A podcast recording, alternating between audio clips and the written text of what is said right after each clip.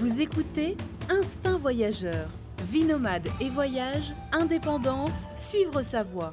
Avec Fabrice Dubesset, plusieurs fois par mois, des conseils, réflexions et interviews pour booster votre vie et oser le monde. Tout de suite, un nouvel épisode avec Fabrice. Bonjour à tous pour ce nouvel épisode du podcast Instinct Voyageur. Alors aujourd'hui, on va prendre le large, on va prendre la haute mer même car euh, voilà, je, vais, euh, je suis avec euh, Gildas et Justine qui, vont, qui sont en train d'organiser un tour du monde en voilier. Alors bonjour à vous deux. Bonjour. Alors là, vous êtes en direct de Bretagne, moi je suis, je suis en Ardèche, là c'est très...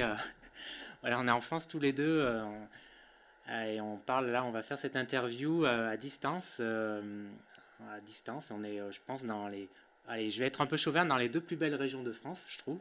Non, non, non, mais je suis d'accord. Ouais. Et euh, parce que vous, vous êtes des Bretons d'origine, hein non? Non, Non, l'un ni d'origine, l'autre. Ça fait deux ans et demi qu'on a installé. Ah, en d'accord. D'accord, d'accord. D'accord, mais je crois que j'imagine que vous y avez, euh, vous y avez pris goût. Ouais. Euh, complètement. On est bien, ouais. Alors on va, là vous m'avez dit que vous venez juste de rentrer d'une d'une petite balade avec votre voilier. Oui. Avec notre premier voilier qui s'appelle Yarmat, en Voilà. qui veut dire euh, à la vôtre, Mhm. Et euh, qui, qui fait 6 mètres, donc c'est un petit voilier, mais qui nous a permis de, de quand même nous, nous donner d'expérience en voile en fait.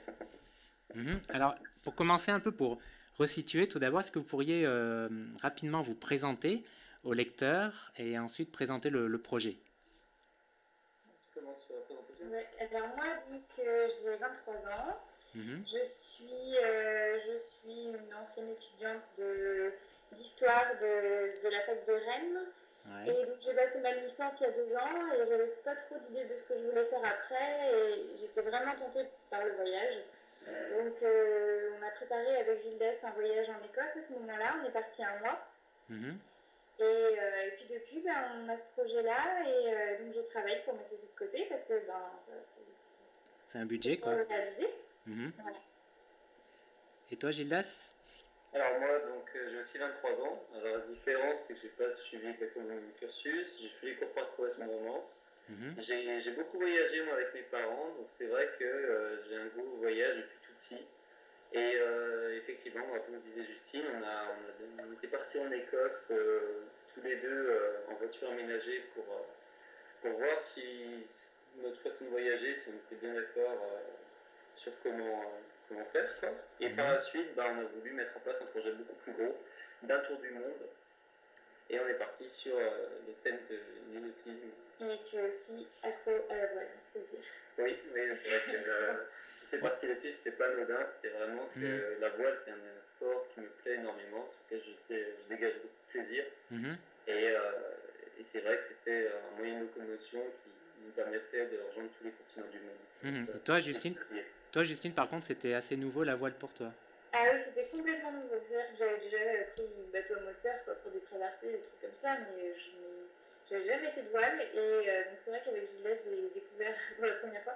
Les premières sont- sorties n'ont pas été euh, des plus. Tranquille. C'était assez remué, un peu sportif. C'est un, un euh, peu remué, et du coup, Mhm. moi j'ai un peu pris peur, mais ça n'a pas duré. Et, et depuis, bah, je m'éclate. Ouais, je- t'as t'as- t'as accroché assez vite, quoi.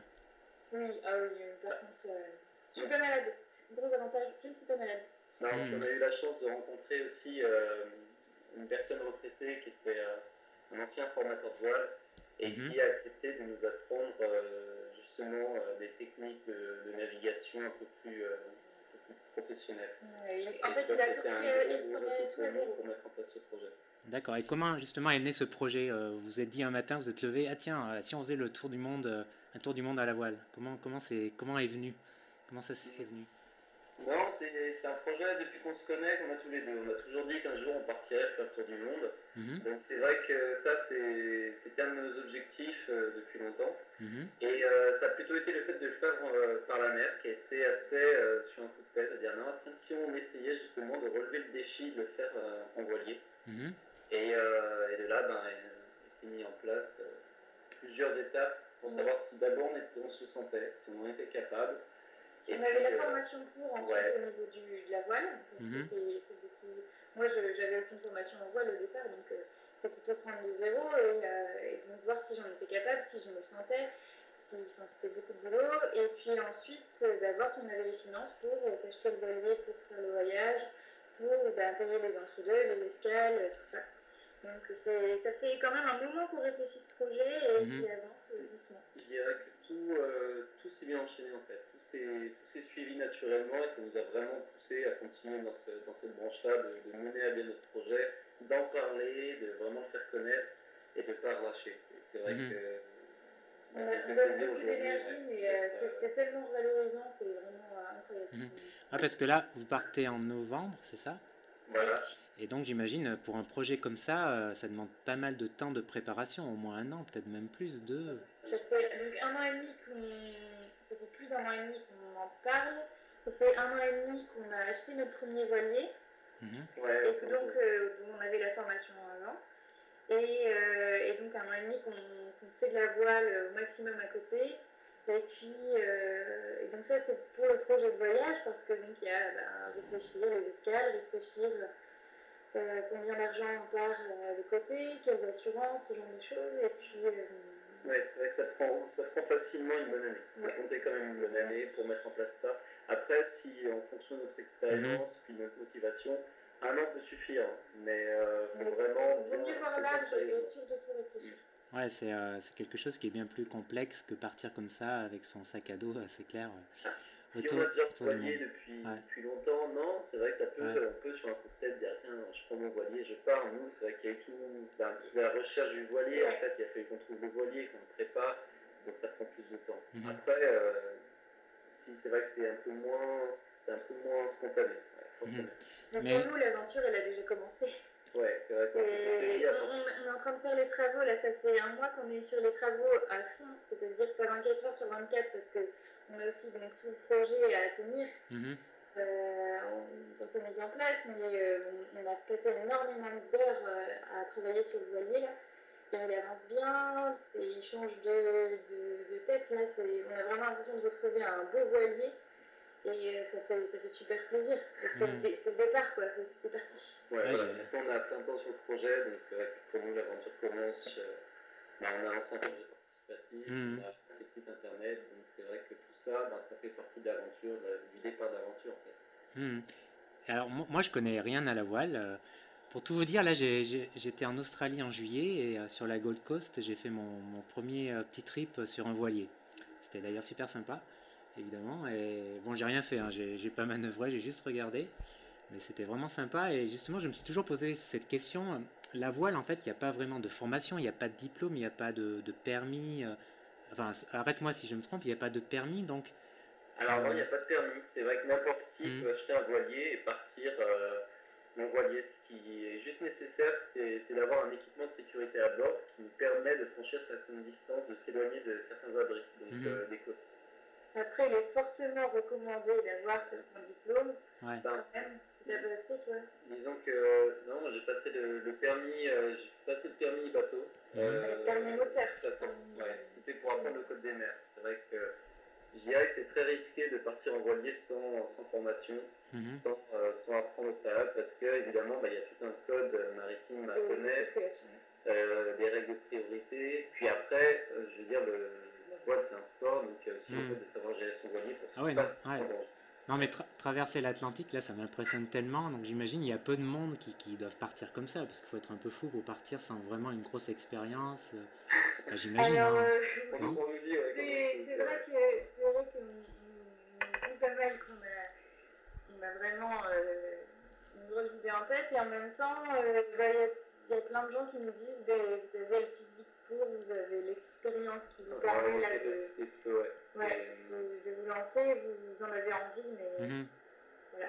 Non, mais, mais Gildas, tu as quand même de l'expérience, de toute manière. Oui, j'ai un peu plus d'expérience, c'est vrai. J'ai pu pratiquer un peu euh, la voile euh, plus mhm. jeune. Et puis euh, après, c'est vrai qu'il y a eu le fait de faire plusieurs sorties, même avec, avec le premier voilier. en fait, ouais. D'abord, on est sorti avec notre formateur. Enfin, qui, en fait, c'est une rencontre incroyable complètement euh, incongru, enfin, on ne s'attendait pas du tout euh, à ça.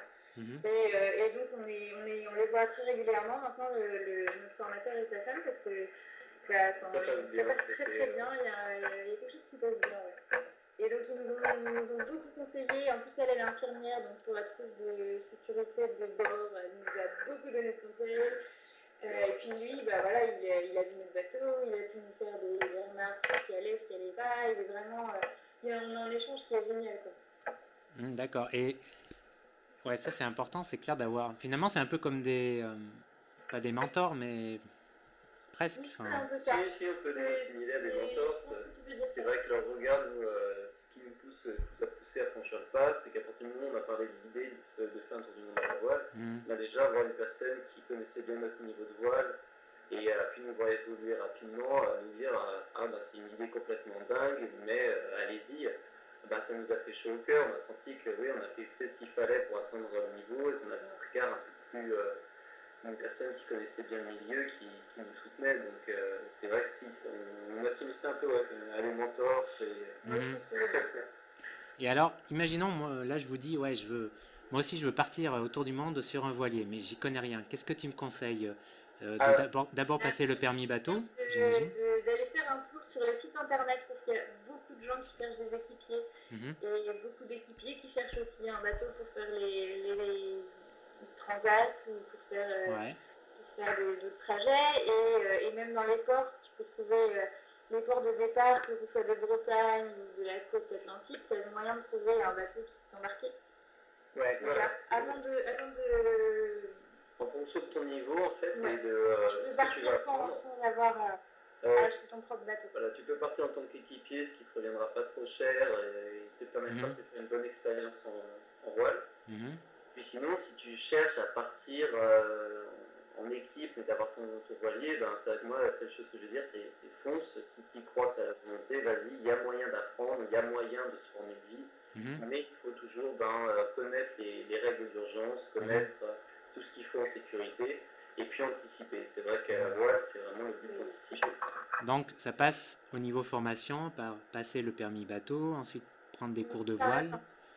Euh, le- ce qui est plus formateur que le permis bateau, le permis c'est bien pour, les, pour tout ce qui est, euh, euh, tout ce qui est euh, règles de priorité, pour tout ce qui est est-ce que tu as le droit de faire, est-ce que tu n'as pas le droit de faire, tout ça c'est c'est ultra important quand tu arrives dans les ports par Mhm. exemple.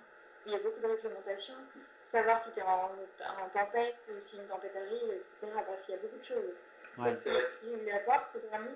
Maintenant, il y a beaucoup d'écoles de voile qui offrent des formations qui Mhm. sont moins coûteuses. Ouais, Il y a les Glénans qui sont connus en Bretagne. Bah, Ouais. Les Clément, en l'occurrence, sont.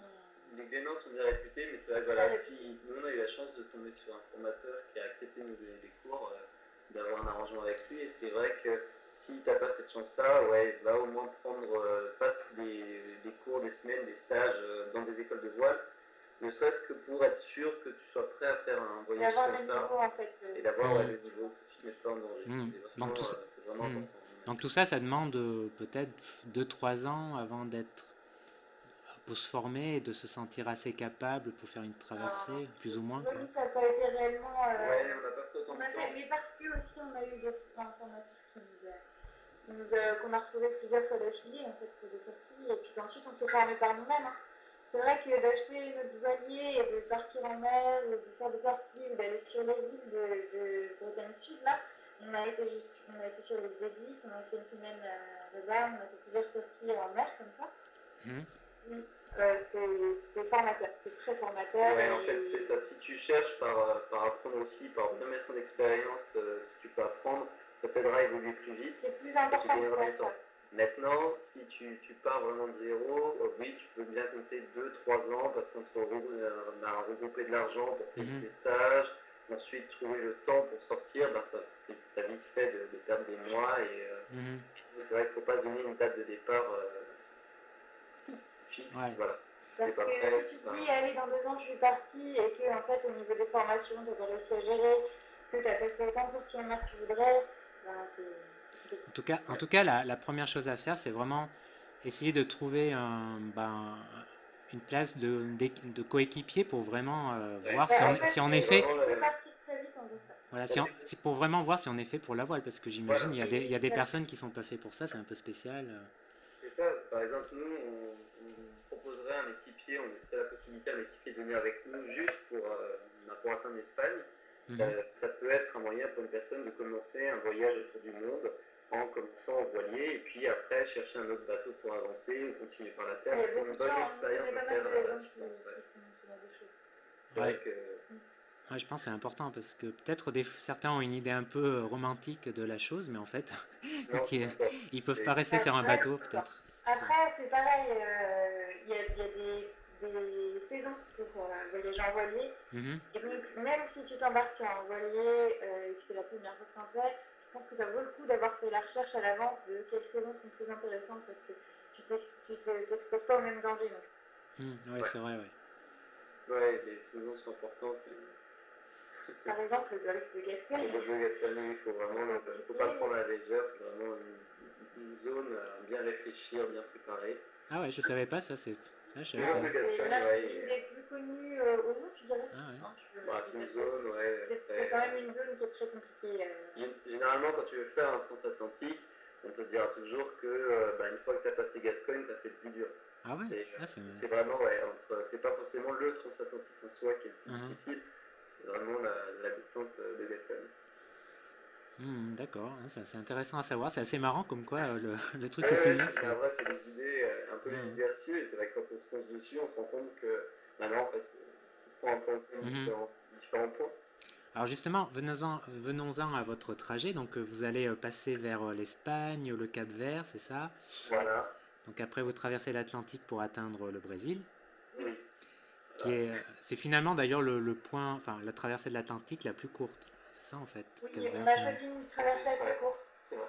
Euh, parce que bon, on ne veut pas prendre non plus trop de, ah risques. Ah, bah, vous avez raison, moi j'aurais fait pareil. Bah, c'est vrai qu'on part deux ans justement parce qu'on ne voulait pas euh, faire que de la voile. Hmm. C'est notre moyen de locomotion. Après, on voulait passer à peu près autant de temps à terre, en mer.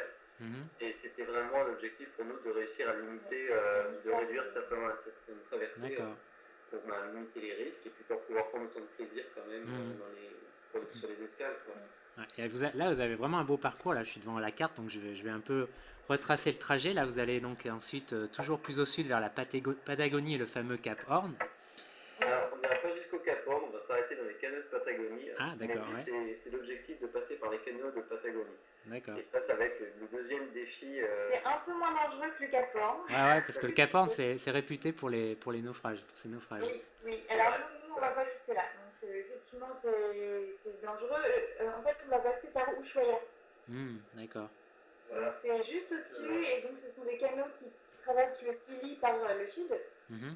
Et euh, qui sont assez réputés aussi pour leur danger, mais quand même bien moins que Cap Horn, et surtout qui sont réputés pour leur paysage, mais incroyable. C'est vrai. Vraiment. c'est un, des, des, zones préservées, et c'est vrai que c'est accessible principalement aux voiliers. Mhm. Et euh, bah, partir autour du monde en voilier sans passer par la Patagonie, euh, c'est un peu difficile. Mmh. Disons que c'est un voyage qu'on va faire, on ne sait pas si on le fera deux fois, et pas, enfin, éviter un lieu comme ça, c'est. Mmh. Ça, c'est ouais, Quitte à prendre le risque, autant, voilà. autant le faire à fond, se préparer correctement. Et... correctement Mmh. Ah, J'imagine. Donc et après, vous, bah, après c'est le Pacifique, l'île de Pâques, la Polynésie française, la Nouvelle-Zélande. Ouais, pas au niveau des arrêts, ce que ça va donner, mais euh, parce que l'île de Pâques, je crois que c'est un peu compliqué d'accès. Ça dépendra de la saison en fait. Mais oui, ça m'aimerait passer par l'île de Pâques, puis euh, ensuite rejoindre la Polynésie française. Et euh, là, on aura réussi notre transpacifique. Ouais. Ah, le plus dur finalement. Ouais, oui, oui. Le, bah, oui, plus long, la plus longue, quasiment la plus longue traversée, c'est vrai. parce qu'ensuite, Arrivé euh, en Polynésie française, on rejoindra euh, la Nouvelle-Zélande. On, mhm. ira ensuite en Australie avant de traverser l'océan Indien pour euh, passer en Afrique du Sud. Mhm. Et là, remonter de nouveau sur le Brésil, faire de nouveau un Atlantique pour rejoindre les Antilles avant de rentrer en France. Mhm. En Bretagne. Voilà, en Bretagne. non, c'est un, un, sacré beau tour, hein. un sacré tour. Ouais, ça va être chouette. Hein. Donc deux ans. Deux ans. Alors, comment vous avez euh, à peu près, comment vous voyez les choses? Vous allez euh, faire des escales de plus ou moins longues? Vous avez une idée? Plusieurs jours, plusieurs semaines, j'imagine? Ça va dépendre des, endroits, en fait. C'est-à-dire que je prépare un peu à l'avance, d'ailleurs, toutes les escales, les, ce qui nous intéresse à voir, en fait, sur les pays.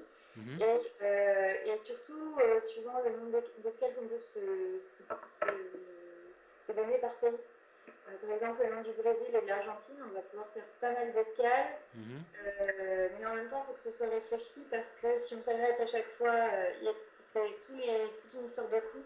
Mhm. si tu t'arrêtes dans un port, il faut payer la place de port, alors que si tu t'arrêtes en jetant l'encre, par exemple, mhm. quelque part, tu ne payes pas pour le moment. Et, euh, et donc, euh, ça, va être beaucoup de, de réflexions comme ça, parce que euh, il y a les frais de douane à payer à chaque fois qu'on entre et qu'on sort d'un pays, etc. Mhm. Ouais, c'est les escales qui coûtent plus cher, qui coûtent le plus cher. Ah, ouais, c'est cher, donc ça, va être financier, puis ça va être évidemment le, plaisir qu'on aura à faire. Si, si vraiment on nous plaît, on prolongera. Et, et c'est vrai qu'après, il peut aussi y avoir éventuellement les, bah, les escales techniques qui vont être des escales à terre un peu prolongées. Mhm. Et, euh, Mais notre idée, c'est vraiment de partir donc, en voilier, mais avec un sac à dos fourni, et pouvoir euh, entrer plus dans les terres euh, et, et, la découverte du pays. L'objectif, c'est de rejoindre en fait le continent par la mer, mhm. mais de donner suffisamment de temps, donc ça va se compter ben, des fois seulement en jour, mais des fois en semaine, pour mhm. pouvoir partir dans l'intérieur des terres et découvrir un peu mieux la population locale elle est plus à la rencontre des gens. C'est vrai qu'on est en lien avec des écoles. L'objectif va vraiment de faire partager notre aventure. Je m'étais posé, la question de savoir si on se donnait un objectif en, en woofing, par exemple en Argentine, mhm. et euh, pour pouvoir bien justement rencontrer un peu, plus, un peu mieux les, les, les populations locales. Et, euh, et, en même temps, au niveau de, la gestion du temps, c'est assez complexe de dire euh, on arrive telle date en Argentine. Ouais, j'imagine. Si, euh, si au niveau du temps, on ne peut pas te permettre, c'est compliqué. Ouais, de toute manière, l'essentiel du temps que vous allez passer pendant ces deux ans, ça sera sur Terre, évidemment. Oui. Parce que c'est combien une traversée, par exemple, des Antilles en France? C'est 10 jours, non? Quelque chose comme ça Alors, depuis les Antilles, ça fait combien de temps? Faut compter un mois Ouais. Ah, un mois quand même. Ouais, si, on compte trois semaines, un mois, ça dépend évidemment du voilier. Il y a plusieurs choses qui rentrent en compte, mais euh, oui, c'est la moyenne qu'on peut donner en général. Ah, d'accord, donc une traversée du Pacifique, ouais, c'est. C'est 20 jours. ça, ça, peut se compter sur 20 jours. Après, il y a des, il y a des records. Hein. C'est, ben voilà, on la route du Rhum, c'est pas du tout en 20 jours. Ouais. Mais, euh, mais c'est vrai que euh, nous, c'est, on se base par rapport à notre voilier en fait et ses capacités, on, se base sur 20 jours, 20-30 jours de navigation. Hmm. Euh, pour, être euh, assez large. Et, pour, les grandes, pour les grandes traversées. Ouais, parce que 20, jours de navigation, j'imagine que ça doit être épuisant. On n'a pas encore fait. Ouais. On a fait 20 euh, jours. 20 jours de navigation. On a fait des bonnes journées de navigation, mais, mais pas 20 jours. Et en fait, l'idée, c'est de. Au mois de septembre, on va mettre notre bateau, notre voilier à l'eau. Mhm. Et c'est de, on va partir de, de, la côte nord et on va, on va faire le tour de Bretagne en fait pour amener le, voilier près de chez nous. Mhm. Et donc, euh, c'est une manière pour nous d'apprendre à mieux connaître notre voilier, bah, de, faire les. Main, c'est important de vérifier que les équipements étaient bien, euh, bien prêts. Et puis, de, justement, de partir, bah, pourquoi pas, quelques jours, euh, quelques jours de non-stop en mer. c'est important qu'on fasse ça avant le départ. Mhm, d'accord. Et justement, à propos du voilier, alors Gidas, tout à l'heure, tu m'as dit, avant qu'on commence, tu m'as dit un truc qui m'a un peu scotché. Vous avez acheté un voilier en kit. C'est génial, on peut acheter des voiliers en kit. oui, effectivement, on a acheté un voilier en kit parce que, ben, comme précisé au début, on est, on est assez jeune et on n'avait pas des, des, rentrées d'argent très fortes qui nous mhm. permettaient d'acheter un bateau euh, complet. Donc, en fait, on a acheté un bateau sous longueur qui était un peu une coque nue avec, euh, bah, tout avait été démonté, tout était en carton. C'était un peu un kit et euh, ça a été euh, le gros défi à la base de retrouver qu'est-ce qui allait où, qu'est-ce qui avait été mhm. pré-réfléchi, est-ce que c'était vraiment intéressant pour notre projet, est-ce qu'on devait modifier? Et ça, ça a été des heures et des heures de, de réflexion sur le, bateau. Mais au moins, là, on en arrive du coup à un bateau qui correspond bien à notre voyage, qui va être bien prêt pour ça. Et, euh, ça nous a permis néanmoins d'acheter un voilier à un prix assez, assez intéressant. C'est moins, c'est moins cher. Enfin, vous auriez pu aussi acheter un voilier d'occasion, mais c'était encore moins cher d'acheter un kit. C'est, Alors, c'est, un voilier d'occasion. Ah, c'est d'occasion, mais kit, c'était dans le sens où, euh, où vraiment euh, tout, était, tout était démonté, tout était à faire. C'est pas un professionnel qui vendait un bateau kit, c'était une d'occasion. Mais euh, effectivement, on peut acheter un voilier d'occasion prêt à naviguer. Mhm. Et Et euh, dans ce cas-là, on s'adapte au voilier. On peut acheter un bateau euh, qui justement n'est pas du tout équipé, c'est juste une coque. Donc Mhm. on achète une coque d'occasion et on va euh, rajouter dessus des équipements qui nous intéressent. D'accord. Et ce voilier, c'est un combien alors? Alors c'est un 35 pieds, ça fait 10 mètres 50, des chantiers, des chantiers Vauquier.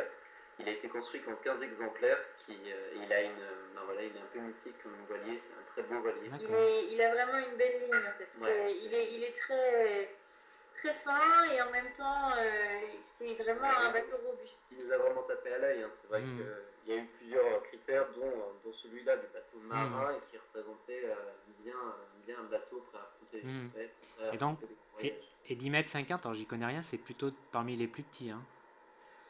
Alors, Euh, au niveau habitable, Ouais. c'est- pour nous, c'est ce qui correspond bien. C'est-à-dire que tu as une question de taille qui fait que 10 mètres 50, franchement, c'est déjà bien. Ouais. Alors que nous, on était un peu ridicule avec notre petit voilier Alors, de alors. part à côté. Parce que les, Euh, plus, les plus petits, c'est des 6 mètres, non Peut-être? Non, il y a toujours plus petit. Ah, il y a plus petit encore, d'accord. Ah oui, il y a toujours plus petit. ouais, bah, disons que les, les mini transats se font en 6 mètres, mais euh, après, c'est pas les mêmes bateaux. Non, euh, on aurait pu partir avec un voilier de, de 9 mètres. Mhm. 8 mètres 50, 9 mètres, c'était un peu juste. Mais après, euh, il y a- on aurait pu partir avec Il y a ça. des couples qui partent avec ce genre Ouais. de bateau. Ouais, c'est vrai. Après, c'est une question de. Ben, c'est notre habitation en fait. Donc, Mm. euh, plus il est grand, plus tu as quand même Mm. un confort à bord qui, qui est pas négligeable. D'accord. Donc 10 mètres 50, c'est c'est pas mal. Et combien il vous a coûté alors? Alors, c'est. Au total, 15 000 euros. Ouais, voilà. 15 000 euros, donc ce qui n'est pas du tout cher pour un voilier Ouais. et pour un bateau de Même pour un voilier, c'est un, c'est des prix euh, très intéressants. Ouais. C'est-à-dire que c'est pas 15 000 euros le, le prix d'achat euh, à la base. Ouais. C'est au final le bateau remis à eau avec, tran- avec transport et euh, Si tu comptes euh, tout le matériel électronique Voilà. et tout ce qu'on va Mhm. ajouter, euh, euh, il y, a- il y a- il y en a pour 22 000 euros. D'accord, Voilà. 22 000 euros au total. Mais 15 000, euh, d'accord, je croyais que c'était plus cher, tu vois. 15 000. Ah ça non, non, mais c'est- qu'on s'est bien, bien arrangé. hein, parce que Ouais. Tu, à 22 000 euros, tu peux acheter un bateau tout équipé de euh, 8 ou 9 mètres. Euh, maintenant, euh, tu peux très bien trouver le même bateau de 8 ou 9 mètres à 80 000 euros. euh, Ouais. Ah oui, les, là- les tarifs, c'est vraiment Ouais. suivant. Ben, les, bateaux se vendent pas très bien en ce moment et donc euh, les gens Non, euh, baissent leurs tarifs. Les- En ce moment, les voiliers sont, sont pas très chers. Les prix ont baissé. C'est vrai que ça les rend accessibles. Il y a des grandes séries des années 60, des années 70 qui, du coup, deviennent des très bonnes occasions, qui ont fait leurs preuves. Mhm. Donc, euh, on peut se, se baser sur ce type de bateau-là pour la- partir en voyage. euh, Et la- l'avantage, c'est qu'un voilier, finalement, ça se revend assez facilement. Enfin, ça perd pas énormément de valeur à la revente, non? Ouais, ça décode pas trop, c'est vrai. C'est pas comme une voiture, je veux dire. Non? Oui, ça dépendra de l'état, mais c'est sûr que c'est son gros avantage, c'est qu'en fonction des séries, Mhm. euh, il peut même euh, gagner en valeur. Et, euh, Ah ouais? Gagner en valeur? aussi, même au niveau des pays. Donc, euh, Ah ouais, d'accord. mais euh, mais c'est sûr que c'est pas comme une voiture. Non, ça Mm. va pas, euh, ça va pas décoter très vite en quelques années. Mhm. Donc ça, c'est une bonne chose. Ça, c'est bien, c'est une bonne chose. Ouais, c'est vrai que pour un investissement, c'est c'est assez, euh, C'est, je pense, plus intéressant. ouais, c'est assez intéressant. Ouais, parce que vous allez l'acheter et après, si vous voulez le revendre plus tard, finalement, vous allez peut-être pas perdre énormément d'argent en fait. Ben, c'est vrai. Bah, par rapport à notre voyage, non, c'est vrai que ça peut, euh, ça peut représenter du coup, euh, ça peut limiter complètement le, le coût total du voyage. hein. Oui. C'est, euh, Après, c'est pas notre objectif, mais, euh, mais c'est vrai que c'est quelque chose qui peut se revendre euh, assez bien par la suite.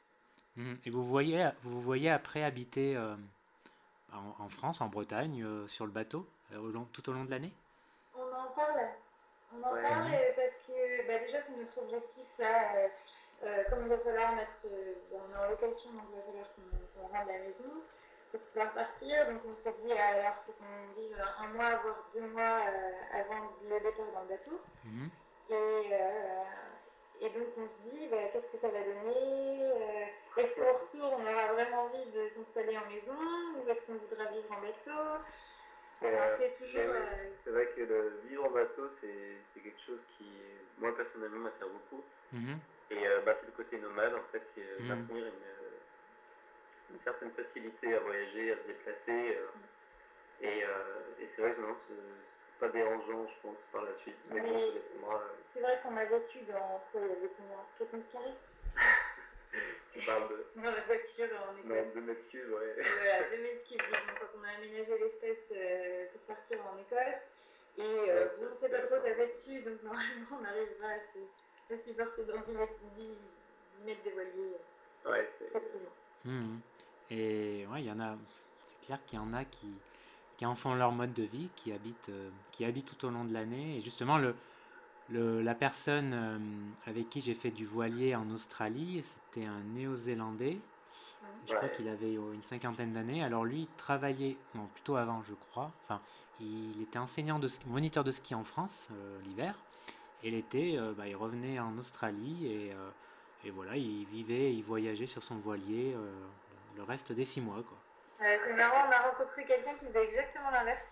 C'est-à-dire qu'il venait l'été en France pour euh, voir ses filles qui, qui faisaient leurs études et il, repartait pour l'hiver euh, dans les Caraïbes où euh, il avait son activité principale.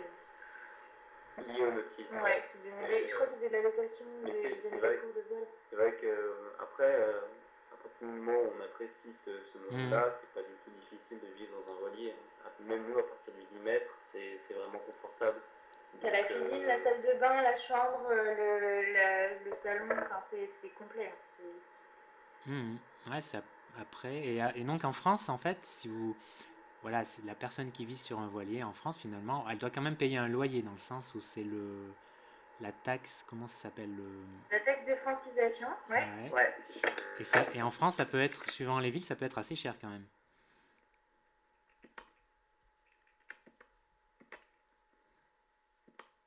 Allô? Oui. Je désolé, on a une petite coupure. Donc je disais, ça peut être assez cher en France. Euh, de vivre sur un voilier? Ouais, parce que tu peux, tu payes les, les frais de. Eh ben, Alors comment ça s'appelle le... Francisation. Voilà. Mais euh, pas tant que ça justement. Parce que quand tu ramènes la, la taxe de francisation plus euh, ben, le prix port, justement dans un port, Mhm. et ben ça revient cher à partir du moment où c'est simplement un, un loisir. Mais, euh, mais si tu vis dessus, ben, tu restes propriétaire de ton voilier et euh, non, c'est, euh, ça peut être euh, comparable c'est à une maison. C'est vrai que c'est pas, tu tu payes pas spécialement plus cher. En fait, l'eau et l'électricité sont compris dans le tarif ouais. du port. En Mhm. général, tu as aussi une connexion Internet. Donc Euh, euh, tu- quand tu vis tout ça, euh, au niveau charge, ben, tu payes presque les charges au port et, euh, et tu payes la taxe de conciliation euh, comme tu peux payer une taxe d'habitation. Donc, euh, donc ça reste, non, ça reste un mode de vie qui, qui est intéressant. Par Mhm. contre, ça dépend des voiliers. C'est-à-dire que plus le voilier est ancien, Ouais. moins tu payes de taxes. Ah Et d'accord. euh, nous qui avons un voilier de 67, on, a- on- on s'en sort bien. Ah d'accord. Euh, D'accord, c'est dégressif suivant le Ouais, du au bateau. niveau du- en fonction de la puissance du moteur et de l'année du voilier. C'est vrai que c'est ce qui est intéressant, ça aide à, à remettre à neuf des anciens voiliers Mhm. parce que du coup ils coûtent moins cher euh, par la suite. C'est Mhm. euh, c'est assez intéressant. Ok, et, euh, justement en parlant budget, quel, quel sera le, le- le budget total de ce voyage? Euh, pour les deux ans, on prévoit à peu près 10 000 euros. C'est le, le budget de. Tu veux dire en escale Ouais, en escale. 10 000 euros? Ouais, 10 000 euros. C'est tout? Bon. Ouais, c'est Euh, tout. ouais. Ah oui, oui. C'est. euh, Au c'est- niveau, au niveau frais de nourriture, bah, on compte sur la pêche, on compte sur tout ça. Non, mais Euh, même sur et un, puis- sur un voilier, c'est vrai que les frais sont, sont assez réduits. On n'a pas, euh, à partir du moment où, euh, quand on sort, ce serait euh, ben, l'équipement après euh, à terre, c'est différent. Mhm. Mais euh, sur un voilier, c'est vrai qu'à la base, vu que tu dors dans ton voilier, tu peux cuisiner, donc c'est pas la même chose. Tu as quand même un équipement, toute une cuisine à bord qui te permet de préparer des plats, de réussir à limiter quand même le, les coûts. Mhm. Euh, bah, au final, tu, tu te rends compte que tu, tu peux vivre euh, Avec peu. en- ouais, en- avec peu. Ça dépend vraiment, ce qui va te coûter cher, ça va être tes escales. Donc si quand tu fais une escale, tu, tu fais plein de sorties, plein de restaurants, effectivement, 10 000 euros, c'est pas assez. Donc Mhm. donc, là-dessus, il va falloir qu'on se modère. Après, euh, à deux, c'est c'est un budget qui est largement, euh, largement suffisant. Ah oui, c'est pas beaucoup, hein, parce qu'il y en a qui partent autour du monde avec 15 000 euros euh, pour une personne, et là 10 000 euros pour deux ans pour deux personnes. Ouais, ça Alors, fait- ça on, on beaucoup. compte, on compte quand même sur le fait de, de chercher du travail dans les ports où on Ouais. arrive, ou de, euh, En, en cas de problème, oui. oui, c'est voilà, euh, de, de pouvoir s'arrêter. Mais tu vois, on, on a visé quand même le nord du Brésil pour si jamais on a des problèmes de technique, pouvoir aller en Guyane et pourquoi pas trouver du travail là-bas en attendant que ça, Mhm. que, que le bateau se remette. pareil pour la Polynésie française, c'est quand même un point qui est très central. il y a plusieurs points dans le monde où on pourrait travailler si on avait besoin de, rentrer un peu plus d'argent. Mhm. Mais après, si, tu, si tu rajoutes à ça le, le, prix de préparation du voilier, en fait, on arrive à 25 000 euros. Mhm. Mais euh, c'est sûr, c'est sûr que ça reste, euh, c'est sûr que ça reste très intéressant. Hein. Financièrement, c'est accessible en fait comme voyage. Ouais, c'est clair. Le voyage complet va nous coûter 36 000 euros.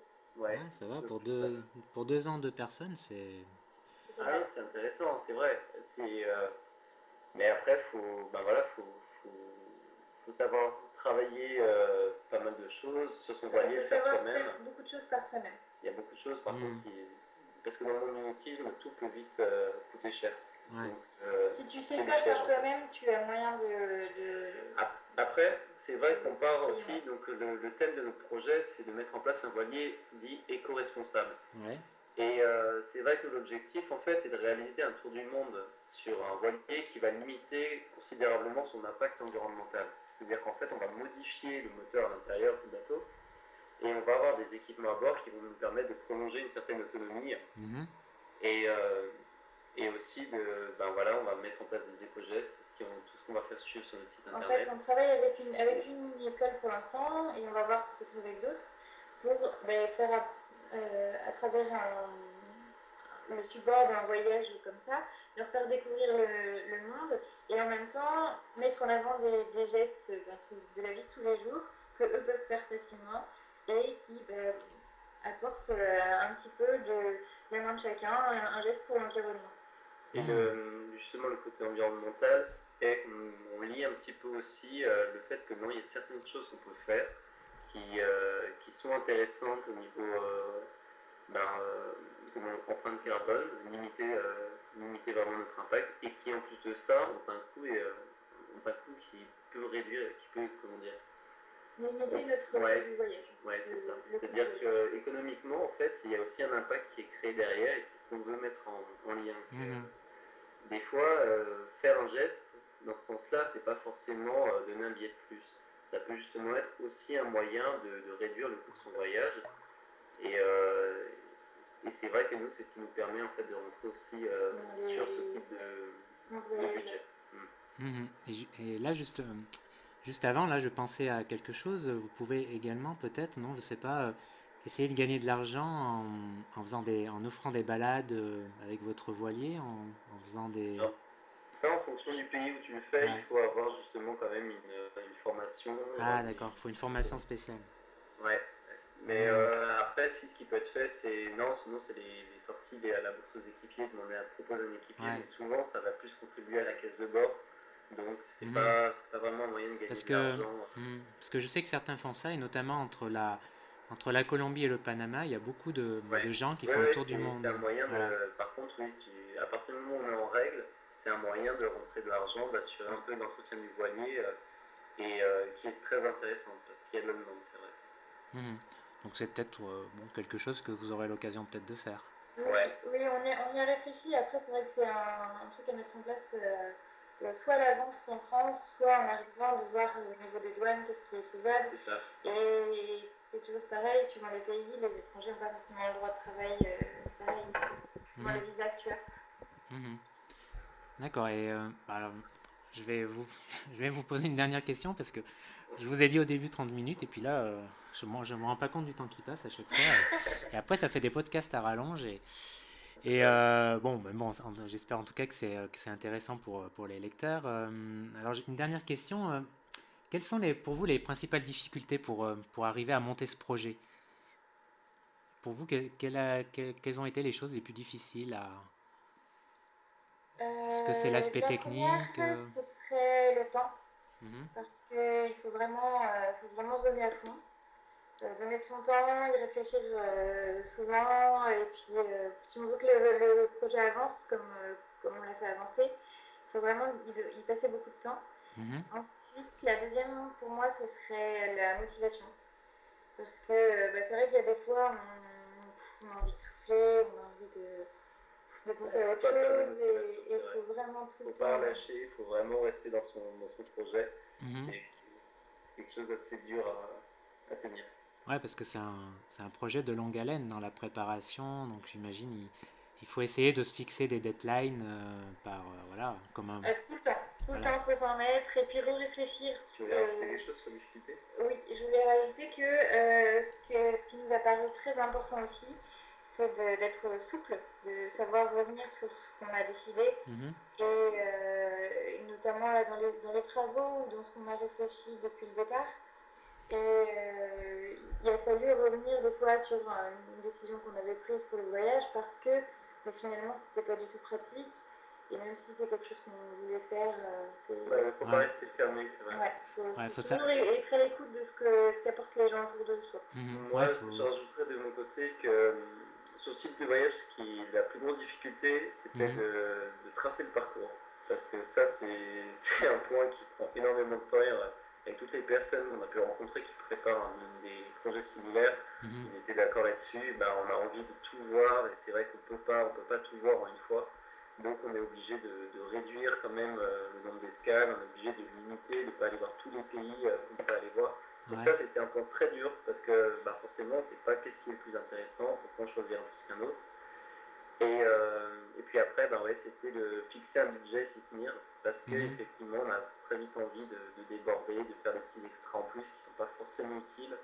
Et, euh, bon, après, on, voilà, c'est ça, on prolonge, on reporte la date de départ et puis on ne part plus. Donc c'est les deux, moi, pour moi, c'est les deux trucs euh, qui ont été assez durs à tenir, quoi mettre en place et fixer le budget et euh, ben, bien dessiner euh, le parcours pour, pour, que ça reste quand même un moment de plaisir au milieu.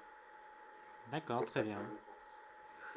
Très bien, ben écoutez, euh, eh ben, écoutez merci pour, pour m'avoir consacré du temps à expliquer, expliquer ce projet voilà, qui est quand même partir deux ans autour du monde, envoyer, c'est quand même un gros projet. ce sera, en tout cas dans votre vie, ça sera un sacré souvenir, j'imagine peut-être pas le dernier, mais bon, en tout cas, ça sera sans doute euh, pour, pour l'heure. Le... Merci de nous avoir, euh, nous avoir contactés. Ouais, de nous avoir posé cette interview, c'est très gentil.